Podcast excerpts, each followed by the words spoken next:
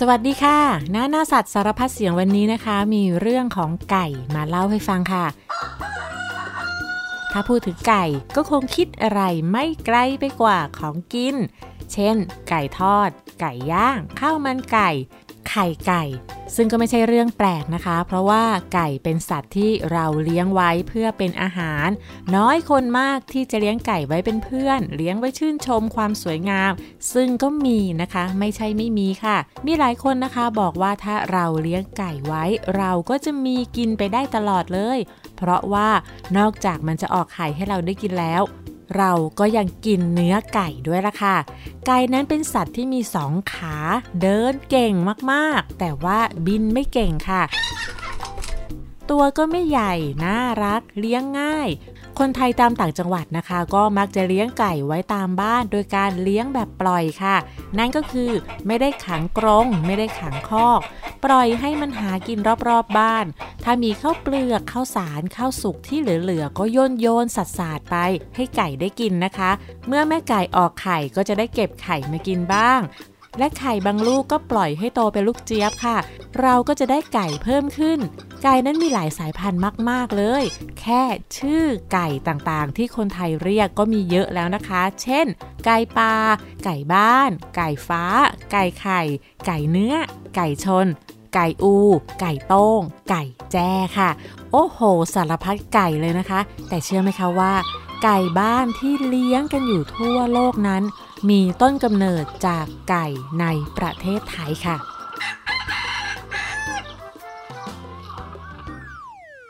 ฟังดูแล้วไม่น่าเชื่อเลยใช่ไหมคะ ตอนที่รู้เรื่องนี้ครั้งแรกป้าแวนด้าก็รู้สึก เอ๊ะ จริงเหรอ เป็นไปได้เหรอเนี่ย ก็เลยหาข้อมูลจากหลาย ๆ แหล่งข่าว แล้วก็พบว่าเป็นเรื่องจริงค่ะก็ได้รวบรวมข้อมูลต่างๆ ที่ได้อ่านมา พื่อมาเล่าให้ฟังค่ะ ข่าวนี้นะคะออกมาตามเว็บไซต์ต่างๆ เมื่อปี 2565 นี้เองค่ะ สถาบันวิทยาศาสตร์แห่งชาติสหรัฐอเมริกา เผยข้อมูลว่าหลักฐานล่าสุดตอนนี้นะคะ พบว่าพื้นที่ที่เลี้ยงไก่บ้านเป็นที่แรกของโลก อยู่ที่บ้านโนนวัดอำเภอสูงเนิน จังหวัดนครราชสีมา ประเทศไทยค่ะ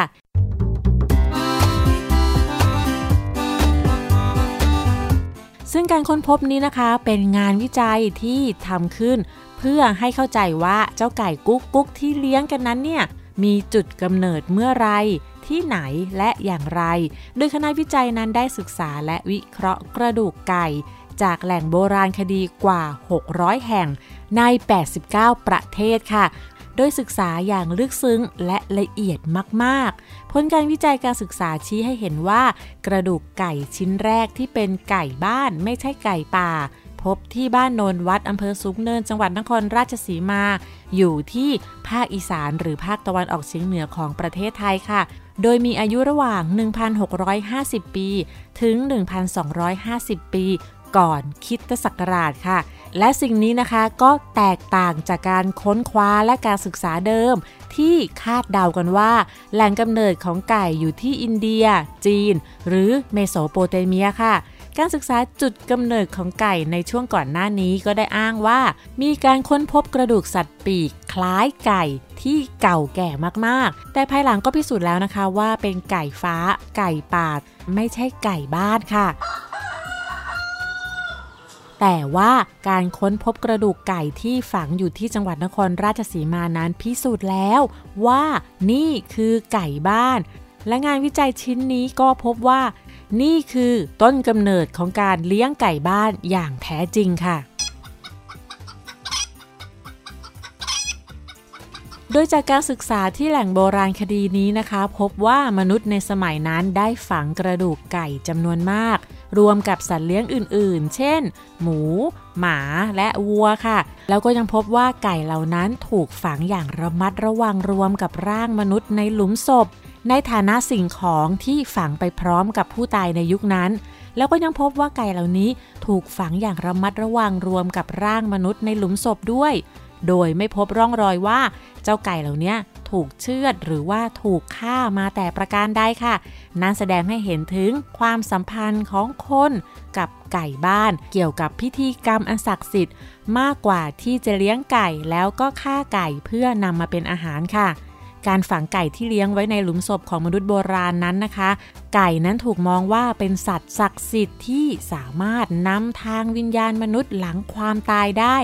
และเมื่อการเวลาผ่านมานะคะ ความเชื่อแบบนี้ก็ได้เปลี่ยนไปค่ะ แล้วก็เริ่มมีการเลี้ยงไก่เพื่อเป็นอาหารค่ะ และการค้นพบที่สำคัญก็คือ พบว่าต้นกำเนิดที่แท้จริงของไก่บ้าน ก็คือไก่ป่าสีแดงที่อยู่บริเวณภาคอีสาน หรือภาคตะวันออกเฉียงเหนือของไทย เมื่อประมาณ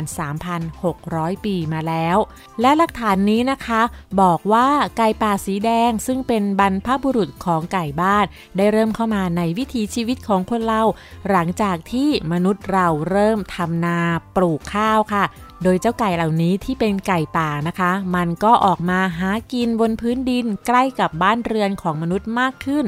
เรื่อยๆเรื่อยๆ แล้วก็เดินทางเข้ามากินเมล็ดข้าวที่เราเพาะปลูกไว้ จากนั้นก็ถูกจับมาเลี้ยง แล้วก็มีการคัดเลือกปรับปรุงสายพันธุ์ไปเรื่อยๆ จนกลายเป็นไก่บ้านแล้วจากไก่บ้านที่ประเทศไทยนี่แหละค่ะ ก็ค่อยๆ แพร่กระจายไปยังพื้นที่ต่างๆ ทั่วโลก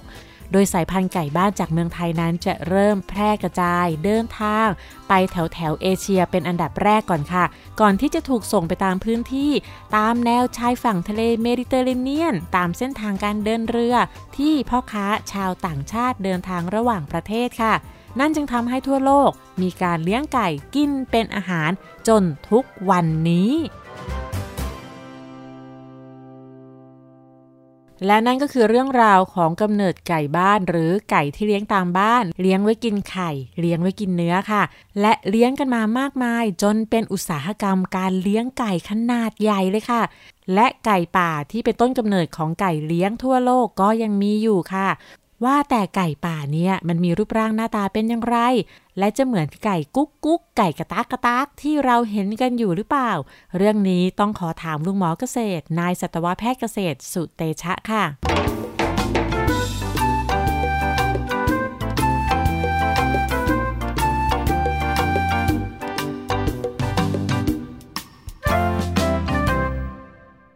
ถ้าพูดถึงไก่ป่า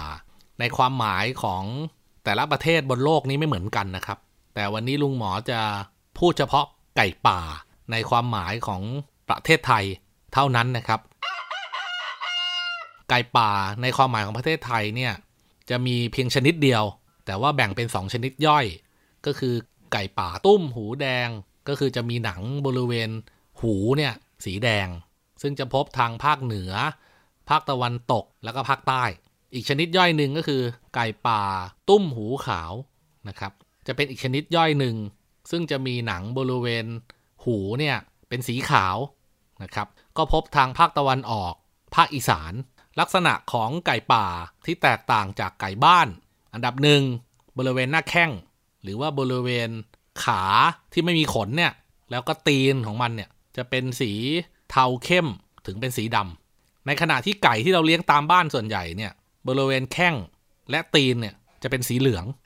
2. ลักษณะขนตามลำตัวเนี่ยแทบไม่มีสีขาวเลยนะครับ ส่วนใหญ่จะมีสีแดงสีเหลือง สีดำเหลือบเขียวประมาณนี้นะครับ ในขณะที่ไก่บ้านเนี่ยโอ้มีหลายสีมาก ขาวแดงเขียวส้มเหลืองมีหมดนะครับ ความสูงไก่ป่าเนี่ยมันจะสูงกว่าไก่แจ้ไม่มาก แต่เตี้ยกว่าไก่ชนเยอะมาก อีกแบบหนึ่งคือความสามารถไก่ป่าเนี่ย มันจะหากินบนพื้นดินตลอดทั้งวันนะครับ ส่วนกลางคืนเนี่ยจะขึ้นไปเกาะนอนบนต้นไม้เพื่อหนีศัตรู แต่ไก่ที่เราเลี้ยงอยู่ตามบ้านไม่ว่าจะเป็นไก่ชนไก่แจ้บางตัวก็นอนบนต้นไม้นะครับ แต่ส่วนใหญ่มักจะนอนบนพื้น ถ้าที่บ้านไม่มีหมาไม่มีงู ไม่มีเฮียไม่มีตะกวดไม่มีแมว มันก็นอนบนพื้นธรรมดานี่แหละก็คือสัญชาตญาณไม่เหมือนกัน ไก่บ้านเนี่ยนะครับ เวลาเจอศัตรูส่วนใหญ่วิ่งหนีครับ หรือกระพือปีกไปไม่ไกล ในขณะที่ไก่ป่าเนี่ยศัตรูในป่ามันเยอะกว่าแถวบ้านเรานะครับ มันอาจจะบินหนีทีเดียวร้อยเมตรนะครับ เวลามันตกใจมากๆ มันก็บินพรวดขึ้นฟ้าไปแล้วก็หายไปเลยร้อยเมตร ซึ่งอันนี้คือความแตกต่างระหว่างไก่ป่า และไก่บ้านโดยลักษณะแล้วก็พฤติกรรมครับ โอเค ลุงหมอครับ ไก่แจ้ ไก่ต้ง ไก่อู ไก่ชน มาเป็นญาติกันหรือเปล่าครับ หรือว่ามันเป็นไก่คนละชนิดกันเลย ไก่แจ้ ไก่อู ไก่ต้ง โดยรวมเนี่ยก็คือไก่ชนิดเดียวกันนะครับ ชื่อวิทยาศาสตร์เนี่ยเขาเรียกว่ากัลลัสโดเมสติคัสนะครับ กัลลัสก็คือสกุลที่ใช้เรียกไก่ สัตว์ที่หน้าตาเหมือนไก่มีลักษณะเหมือนไก่โดเมสติคัสเนี่ยก็คือเป็นชื่อชนิดที่บ่งบอกถึงว่ามันเป็นสัตว์ที่คนเนี่ยเลี้ยงเป็นสัตว์เลี้ยง นะครับกัลลัสโดเมสติคัสก็คือไก่บ้าน ไก่บ้านก็แยกเป็นหลายอย่างนะครับ มีทั้งชื่อภาษาถิ่นแล้วก็ชื่ออย่างเป็นทางการ ไก่แจ้ก็จะเป็นไก่จำพวกหนึ่งนะครับ ที่ลักษณะขนเนี่ยสวยงามแล้วก็ขาสั้น แล้วก็ขันเก่ง ออกไข่มาฟองเล็กๆนะครับเป็นที่นิยมเลี้ยงเพื่อเป็นสัตว์เลี้ยงทั้งสวยงาม แล้วก็ทั้งเพื่อการเพาะขยายพันธุ์เป็นสัตว์เลี้ยง แต่ไม่ได้เลี้ยงมาเพื่อกินเนื้อ ส่วนไก่อู ไก่ต้องเนี่ย ส่วนใหญ่ใช้เป็นชื่อเรียกไก่ชนนะครับ ตัวผู้ ไก่ชนเนี่ยก็คือไก่ที่ถูกพัฒนาสายพันธุ์มาจากไก่ป่า ให้มีร่างกายที่กำยำแข็งแรง ใหญ่โตขึ้นกว่าไก่ป่า และก็มีศักยภาพในการที่จะใช้นำมาตีต่อสู้กัน เพื่อเอาชนะกันได้ ยกตัวอย่างนะครับ ไก่ป่าเนี่ยน้ำหนักตามธรรมชาติเนี่ยมันไม่เกิน ครึ่งกิโลกรัมนะครับ เฉลี่ยประมาณ 3-400 กรัมเท่านั้นอย่างอ้วนก็ครึ่งกิโล ในขณะที่ไก่ชนเนี่ยบางตัวเนี่ยเขาพัฒนาสายพันธุ์ แล้วก็เขาฝึกฝนมันจนมีมัดกล้ามเนื้อเป็นจำนวนมาก มันสามารถหนักได้ถึง 4 กิโลกรัมครับ อันนี้ก็คือเป็นลักษณะที่คนสร้างขึ้นมานะครับ เกิดจากการผสมพันธุ์ลองผิดลองถูกผสมข้ามพันธุ์แต่ยังไงมันก็ก็คือไก่ที่พัฒนามาจากไก่ป่านี่แหละ แล้วก็กลายเป็นไก่ชน บางทีเขาเรียกไก่โต้ง ก็ถ้าขนมันเป็นสีบ้างบ้างๆเป็นขาวดำก็เรียกไก่ลาย ถ้าขนมันเป็นขาวทั้งหมดก็เรียกไก่ชี ถ้าขนมันเป็นสีออกน้ำตาลทั้งตัวก็เรียกไก่ทองแดงอะไรอย่างเงี้ยนะครับมันก็เป็นชื่อภาษาพื้นบ้านที่ไม่ได้ใช้อย่างเป็นทางการ แต่สามารถเข้าใจได้ว่าใช้เรียกไก่หน้าตาแบบไหนครับ ไก่มันมีปีกทำไมถึงบินไม่เก่งล่ะครับ แยกเป็น2ออย่างนะครับ ถ้าเป็นไก่ป่าเนี่ย บินเก่งนะครับ ไก่ป่านี่สามารถบินหนีศัตรูได้เป็นร้อยเมตรนะครับ บินข้ามแม่น้ำนี่สบายมากนะครับ ด้วยเหตุผลเพราะว่ากล้ามเนื้อมันแข็งแรงมาก โดยเฉพาะกล้ามเนื้อที่ใช้ในการบิน และมันจะต้องพร้อมสำหรับการบินหนีศัตรูตลอดเวลา แต่ที่บินไม่เก่งเนี่ยก็คือไก่บ้านนี่แหละครับนี่จะเป็นไก่ชนไก่แจ้ไก่ที่เราเลี้ยงเพื่อความสวยงาม ไก่ฟ้าต่างๆ ที่เราเอามาเลี้ยงเพื่อความสวยงาม เหตุผลเพราะว่ามันไม่ได้พัฒนากล้ามเนื้อที่ใช้ในการบินเลย ส่วนใหญ่ก็คือใช้ชีวิตกินกินนอนนอนอยู่กับเราภายในบ้านที่มีความปลอดภัย กลางคืนก็อยู่ในกรงนะครับ เพราะฉะนั้นกล้ามเนื้อที่ใช้ในการบินกระพือปีกเนี่ยมันก็เลยไม่เจริญ หรือว่าไม่ได้พัฒนาตัวขึ้นมา ก็เลยค่อยๆสูญเสียความสามารถในการบิน ถ้าเคยไปที่ฟาร์มไก่เนื้อ ฟาร์มไก่ไข่ จะเห็นเลยว่า ถ้าเอาไก่พวกนี้เอามาปล่อยในที่โล่งนะครับ มันบินไม่ได้เลยนะครับ เพราะว่าตั้งแต่มันเกิดมามันไม่เคยบิน อย่างมากมันก็วิ่งหนี วิ่งก็ยังวิ่งไม่เก่งเลย วิ่งไปได้ไม่ไกลก็อ้าปากหายใจหอบซะแล้วนะครับ อันนี้มันเป็นความสามารถที่หายไป อันเนื่องมาจากการมาเป็นสัตว์เลี้ยงของคนต่อเนื่องกันเป็นร้อยปี ความสามารถตามธรรมชาติที่วิวัฒนาการมาก็เลยหายไปสำหรับไก่เลี้ยง ในขณะที่ไก่ป่าที่อยู่ในธรรมชาติจริง ยังมีความสามารถนี้อยู่อย่างเต็มเปี่ยม พร้อมที่จะบินหนีศัตรูตลอดเวลาเป็นร้อยเมตร สบายๆครับ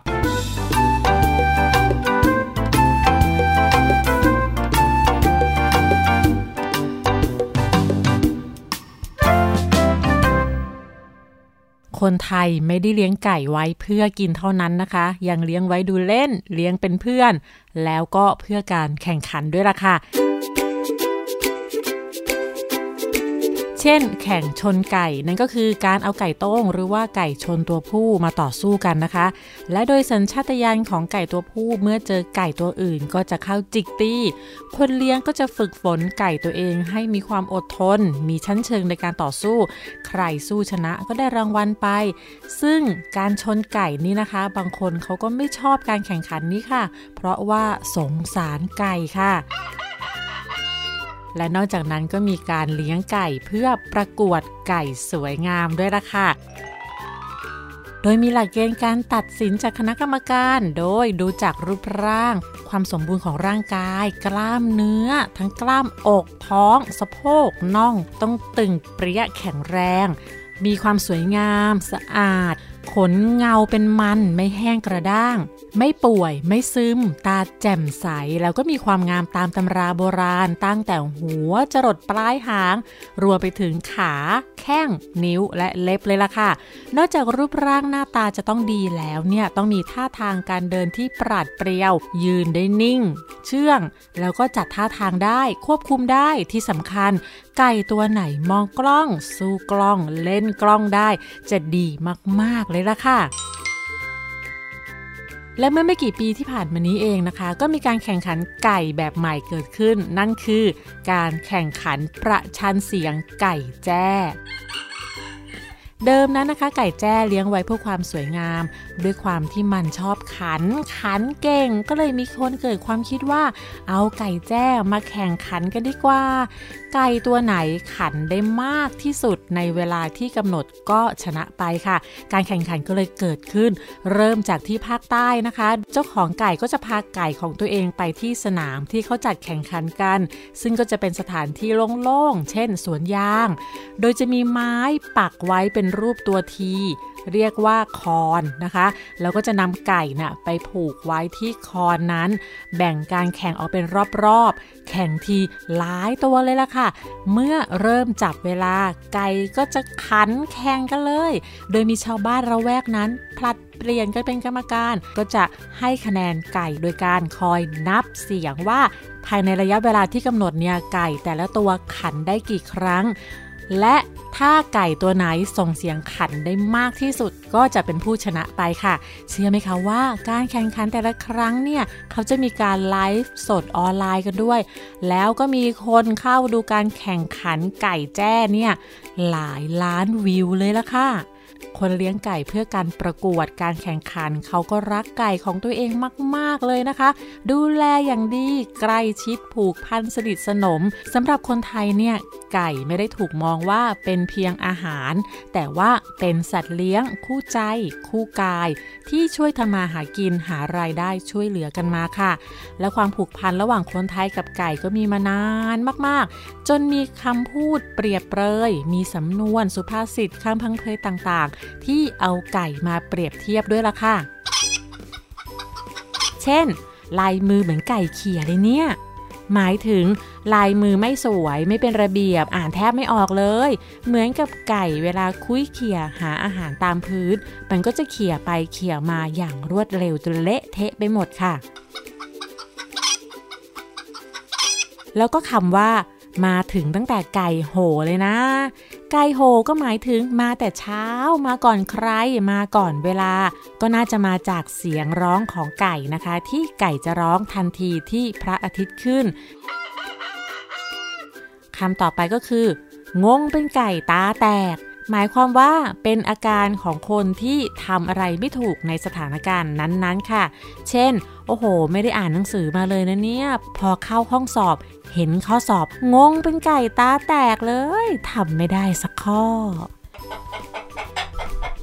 คำต่อไปก็คือ เจ้าชู้ไก่แจ้ เป็นคำเรียกผู้ชายที่ชอบจีบผู้หญิงแล้วก็จีบแบบออกหน้าออกตาจนใครๆก็รู้ค่ะ ลักษณะนี้นะคะเหมือนกับไก่แจ้ ไก่แจ้เนี่ยเวลามันเจอไก่ตัวเมีย มันก็จะเข้าไปหาทันทีวิ่งดักหน้าดักหลังเอียงตัวไปมา เขาเรียกว่า ป้อไปป้อมาคำต่อไปก็คือ ซีดเหมือนไก่ต้มโอ้โห ดูหน้าเธอสิซีดยังกับไก่ต้มแน่ เปรียบเทียบกับใบหน้าของคนที่ตกใจ กลัวหรือไม่สบายแล้วก็หน้าซีดมากๆสำหรับใครที่อยากรู้ว่าซีดแค่ไหนแล้วก็ให้ไปดูไก่ต้มที่ร้านข้าวมันไก่ได้เลยค่ะ แล้วจะรู้ถึงความซีดของไก่ต้มค่ะสำหรับคำว่า ตัดหางปล่อยวัดนะคะ คำนี้มาจากการสะดอกเคราะห์ของคนไทยโบราณที่นำไก่มาตัดหาง แล้วก็นำไปปล่อยที่วัดค่ะ ซึ่งก็มีความหมายว่าคนที่ไม่มีใครสนใจใยดีแล้ว ปล่อยแล้วไม่ยุ่งแล้วค่ะคำว่า ไก่ได้พลอย ไก่ได้พลอยนะคะ หมายถึงคนที่ไม่รู้จักคุณค่า หรือราคาของที่ได้พบเจอค่ะคำนี้มาจากนิทานอิศบเรื่องมีอยู่ว่า มีไก่ตัวหนึ่งออกเดินคุยเขี่ยหาอาหารกินตามพื้นดิน มันเดินไปเรื่อยๆ แล้วก็เจอหินก้อนหนึ่ง ที่มีสีสวยงามเป็นประกายแวววาว หินก้อนนั้นก็คือพลอยนั่นเอง พลอยเป็นอัญมณีสวยงามที่มีราคาสูง ใครๆก็อยากได้ แต่ไก่เมื่อเจอพลอยแล้วก็ไม่สนใจ แถมยังบอกว่ามันก็สวยดีนะ แต่สำหรับฉันที่กำลังหิว ฉันอยากจะได้ข้าวเปลือกมากกว่า ว่าแล้วไก่ก็เดินคุ้ยเคียหาอาหารต่อไป โดยไม่สนใจพลอยเม็ดนั้น สำหรับเรื่องนี้นะคะก็แล้วแต่ใครจะคิดเห็นด้วย หรือไม่เห็นด้วยกับเจ้าไก่นะคะ เรื่องความคิดไม่มีถูกแล้วก็ไม่มีผิดค่ะ เพราะว่าคุณค่าในของแต่ละอย่างกับคนแต่ละคนนั้นแตกต่างกันค่ะ ขึ้นอยู่กับว่าของสิ่งนั้นมีประโยชน์สำหรับเราหรือไม่ค่ะ อย่างเช่น บางคนก็อาจจะนึกในใจว่า ระหว่างพลอยกับ iPad แล้วก็หนูเลือก iPad ดีกว่าค่ะ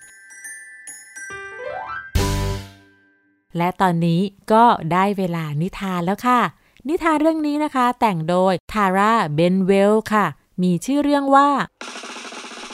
วันหยุดของเจ้าไก่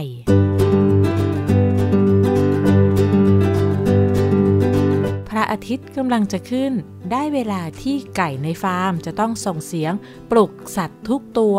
และคนทุกคนให้ตื่นขึ้นทำงาน แต่วันนี้ไก่หลายตัวในฟาร์มกลับนั่งเงียบไม่ส่งเสียงปลุกใคร จนพระอาทิตย์ส่องแสงสว่างจ้า สัตว์ในฟาร์มต้องตื่นขึ้นมาเพราะแสงสว่าง เมื่อวัวลืมตาขึ้นมา เขามองไปที่ไก่แล้วก็ถามว่า วันนี้ทำไมไม่ทำงานล่ะ ไก่ตอบว่า ก็วันนี้เป็นวันหยุดพักผ่อนของพวกฉัน วัวก็ถามว่า หยุดพักผ่อนเนื่องในโอกาสพิเศษอะไรเหรอ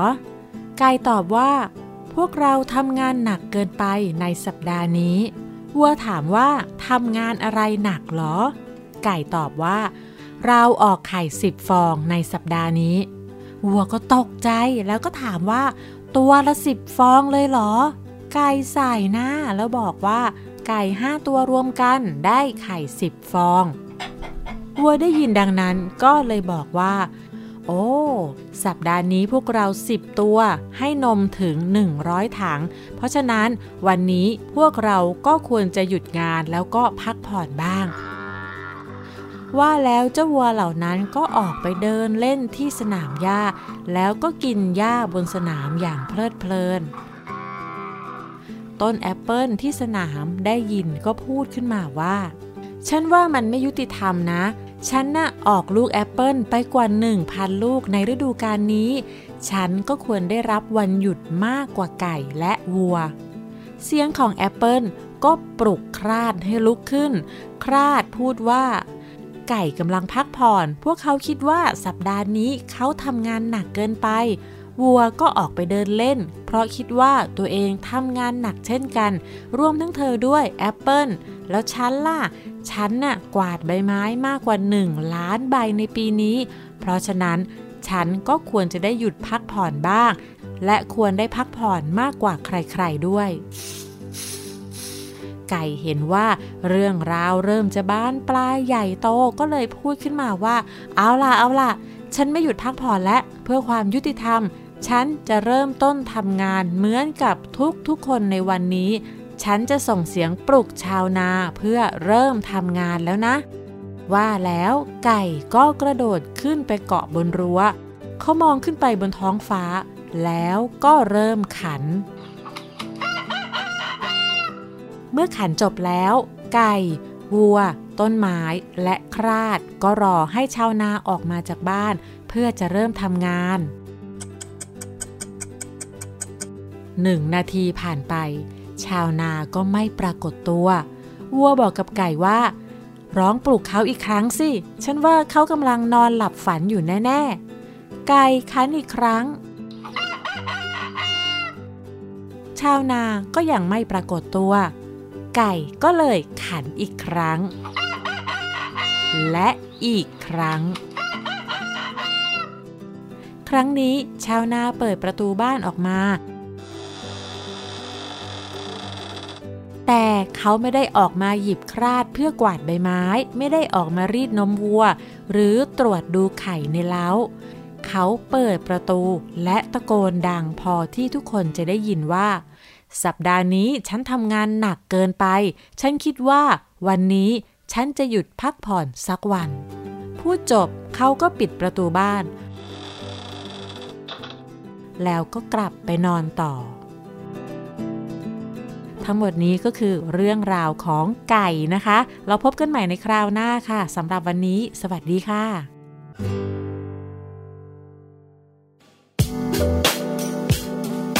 ติดตามรายการทางเว็บไซต์และแอปพลิเคชันของไทย PBS Podcast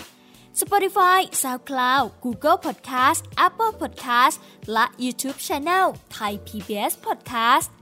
Thai PBS Podcast. View the world via the voice.